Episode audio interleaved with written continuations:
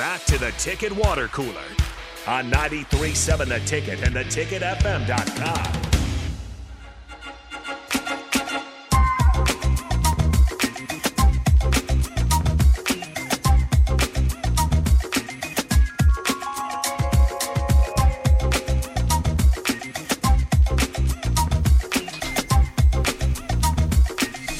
back here on the Ticket Water Cooler on a Tuesday afternoon. Of course, happy hour coming up next as we have a great, uh, great lineup for you to uh, cover what's going on in the world of the Huskers in sports. Lots of, uh, lots of players at the podium today. Uh, Tony White, uh, as well as a few other defensive assistants. I believe Terrence Knighton was up there. Um, Blaise Gunnerson, I think, went up there. So uh, we'll continue to report on that as the information comes out. Before we went to break, though, we did ask a question. If you have to have one, you're going to finish one and one after Minnesota and Colorado. What game would you choose? Uh, a lot of people probably thinking back to the rivalry would like to take Colorado. Uh, Nick, you've already made it known you're taking the Big Ten West game.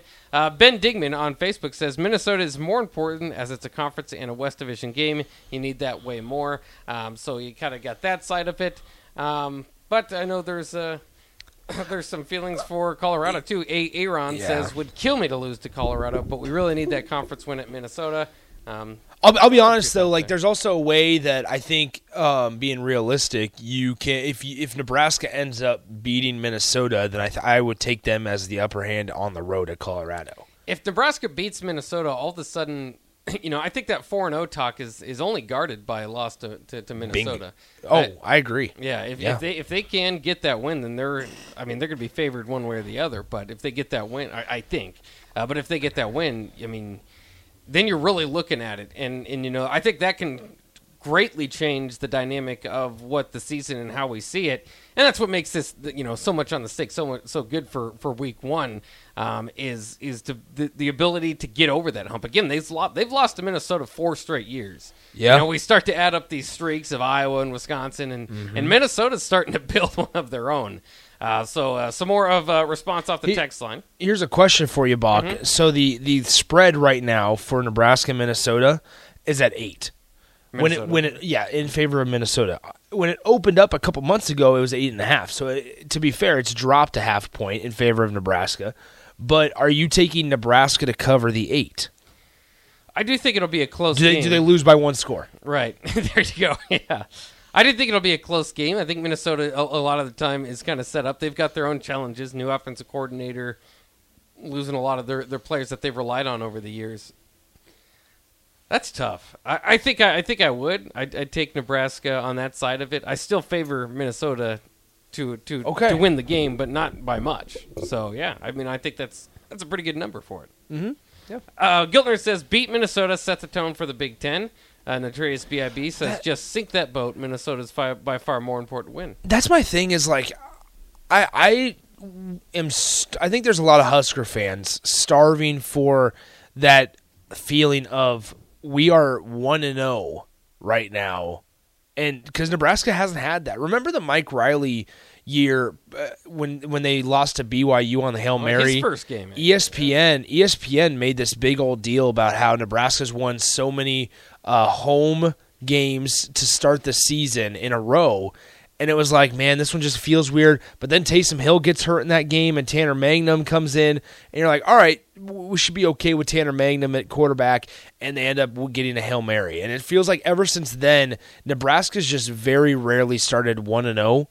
And man, I, I selfishly want to do a post game show where Nebraska's 1 and 0 and we can have that conversation of is this the year that Nebraska goes back to being undefeated in non-conference play? And yes, you can still have that conversation, but man, going into that Michigan game and we can do this, the guys in the locker room not necessarily don't want to look ahead, but man, it, it would be so much better to go in with a 1 and 0 record in the conference and a 4 and 0 overall record or even a 3 and 1 overall record with a 1 and 0 record in the conference into that Michigan game.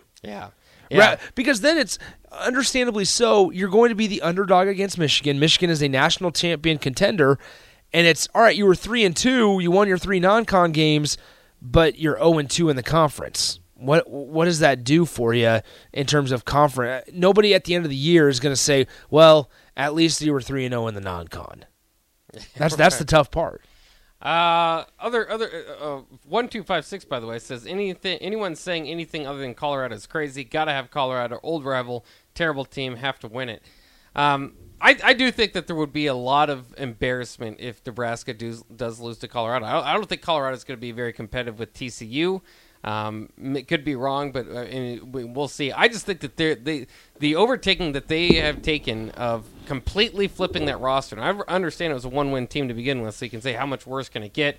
Maybe they got a few better athletes there, but that th- this is something that I don't think there's enough emphasis on. Like if if if Deion makes this work, this could change the way that new coaching hires happen. And I, I don't think anybody mm-hmm. can, you know, just roll in and do it. But if Deion proves that that, that is, if they get to a bowl game or something, I mean, yeah. that's that's a new way to legitimately. This is like a, a he's like a mad scientist right now doing what he's doing.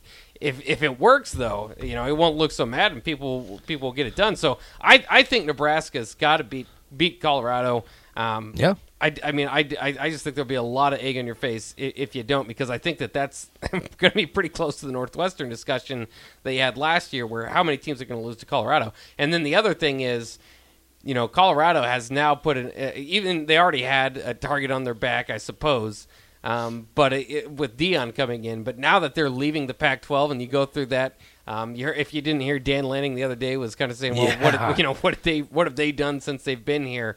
People are not going to be happy with Colorado. Pac-12 has their meetings today for another TV contract. They've had meetings, uh, you know, all the time. Never come out with a TV contract, but they've got, they've got another meeting today. Check this out. Travis has an interesting take on here. Um, and, and I, I somewhat I somewhat ag- uh, agree with that. Travis says this: when Nebraska loses to Minnesota, okay, I'm going to change a word in your your text, Travis. If Nebraska loses to Minnesota, the Colorado game is the biggest needed win in a few years. Dropping to 0 2 this year after all the quote change would shoot down confidence. Now, what I would respond to that is that back in 2018, Nebraska started 0 6. That's right. And that did absolutely nothing in terms of shooting down any confidence. There, there was yeah. there was there was plenty of confidence. They had to get it back going in 2019, going yeah. into the second year because right? of the way the season ended, though. You're right. Yeah. You're right. But I'm saying one thing I will say is that if Nebraska was to start 0 2 this year, there's a lot of season left. There's number one, there's a lot of season left. Number two, at the end of the year, if Nebraska finishes four and eight or five and seven, people are going to go, ah, just it's just different. It's different. That's what Matt Rhule does. That's Matt Rhule's track yeah. record. He's bad in year one. So either way, I, I don't know if there's going to be confi- a, a lack of confidence going into like year two and year three under Matt Rhule. Yeah. Because because fans are always going to be able to say, "Hey, look at the track record."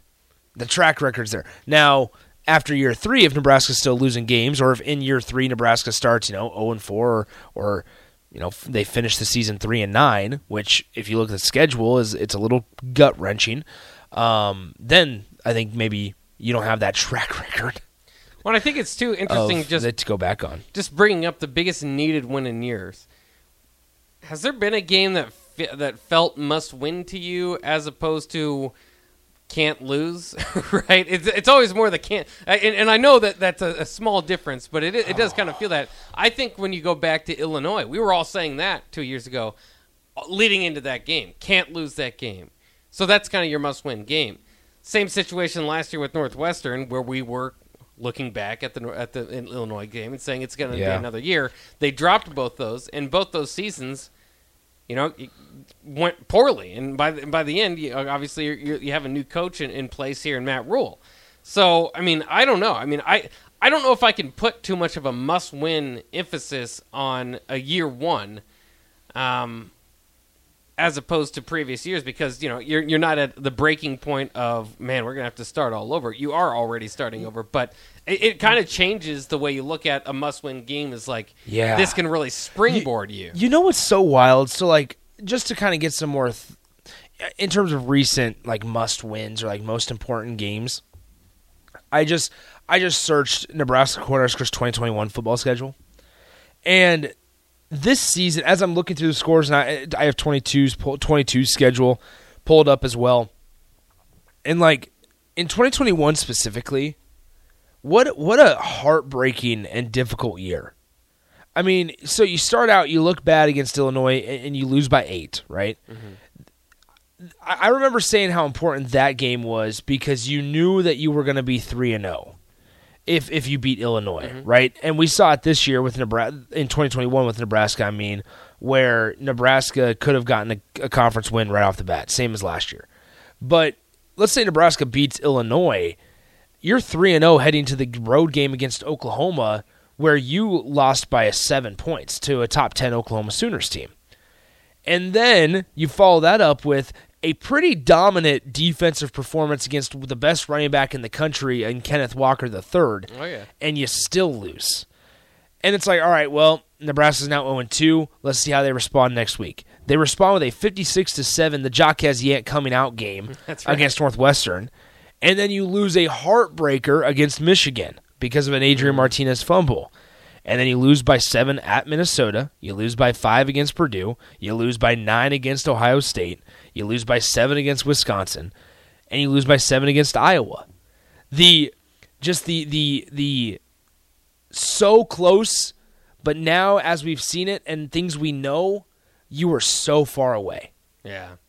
So close, but yet so far. Yeah, that's why I, I. I mean, I'll go to my grave thinking I, I don't know about last year. I, I don't think that was the decision, especially going into the final few games of 2021 and saying, yeah, we're going to keep Scott Frost. I think if you waited till that Iowa game, remember how frustrating that was. The block punt. I mean, Kirk Ferentz is, is kicking field goals down like 17 in the in the third I, quarter. I was sitting up in the Iowa City press box thinking they're kicking a field goal with just a few minutes left in the game because they are so confident that they're getting this ball back. yeah. And they got the ball back. I mean, it works. Um, but I mean, that's Shout out to Chris Kolarevic for intercepting Hey, there you uh, uh, who, Padilla's pass. Padilla. That's right. What what a what a great Alex way to end that season was, though. Uh, that was uh, that was exciting last year, but two years ago, I think if you waited that long, Yeah. you would have just probably let Frost go. How about this? Drew and Wahoo with a good fact. 2019 was the last time Nebraska won its home opener against South Alabama. Cam Taylor Britt had a pick six in that game, if I remember correctly, uh, against South Alabama. That game was on was like on ESPN or something. Was it really? I, I think I believe it was on ESPN. Um, but Drew and Wahoo says three years in a row losing the home opener or uh, just uh, just opener yeah. right? I, I would like to know um, when was the last time Nebraska went on the road in the first game and won Yeah. in their first game of the year and won. Yeah, it's it's interesting schedule. I mean, road compared to Ireland. I mean, so I mean, I don't. Well, know. yes, a neutral Right. Neutral site or road, yeah. neutral site or road game. But I, I'm glad you brought that Mike Riley one back up because I mean, of all the things that by 20, 2015, I believe, yeah, by 2015, all the records that had subsided was one that hadn't was Nebraska winning their first game. That that dated back to 1986. Yeah, Uh, so I mean, you went from 80, you went 20 years, whatever, without losing a first game. Now we're just we're just used to it.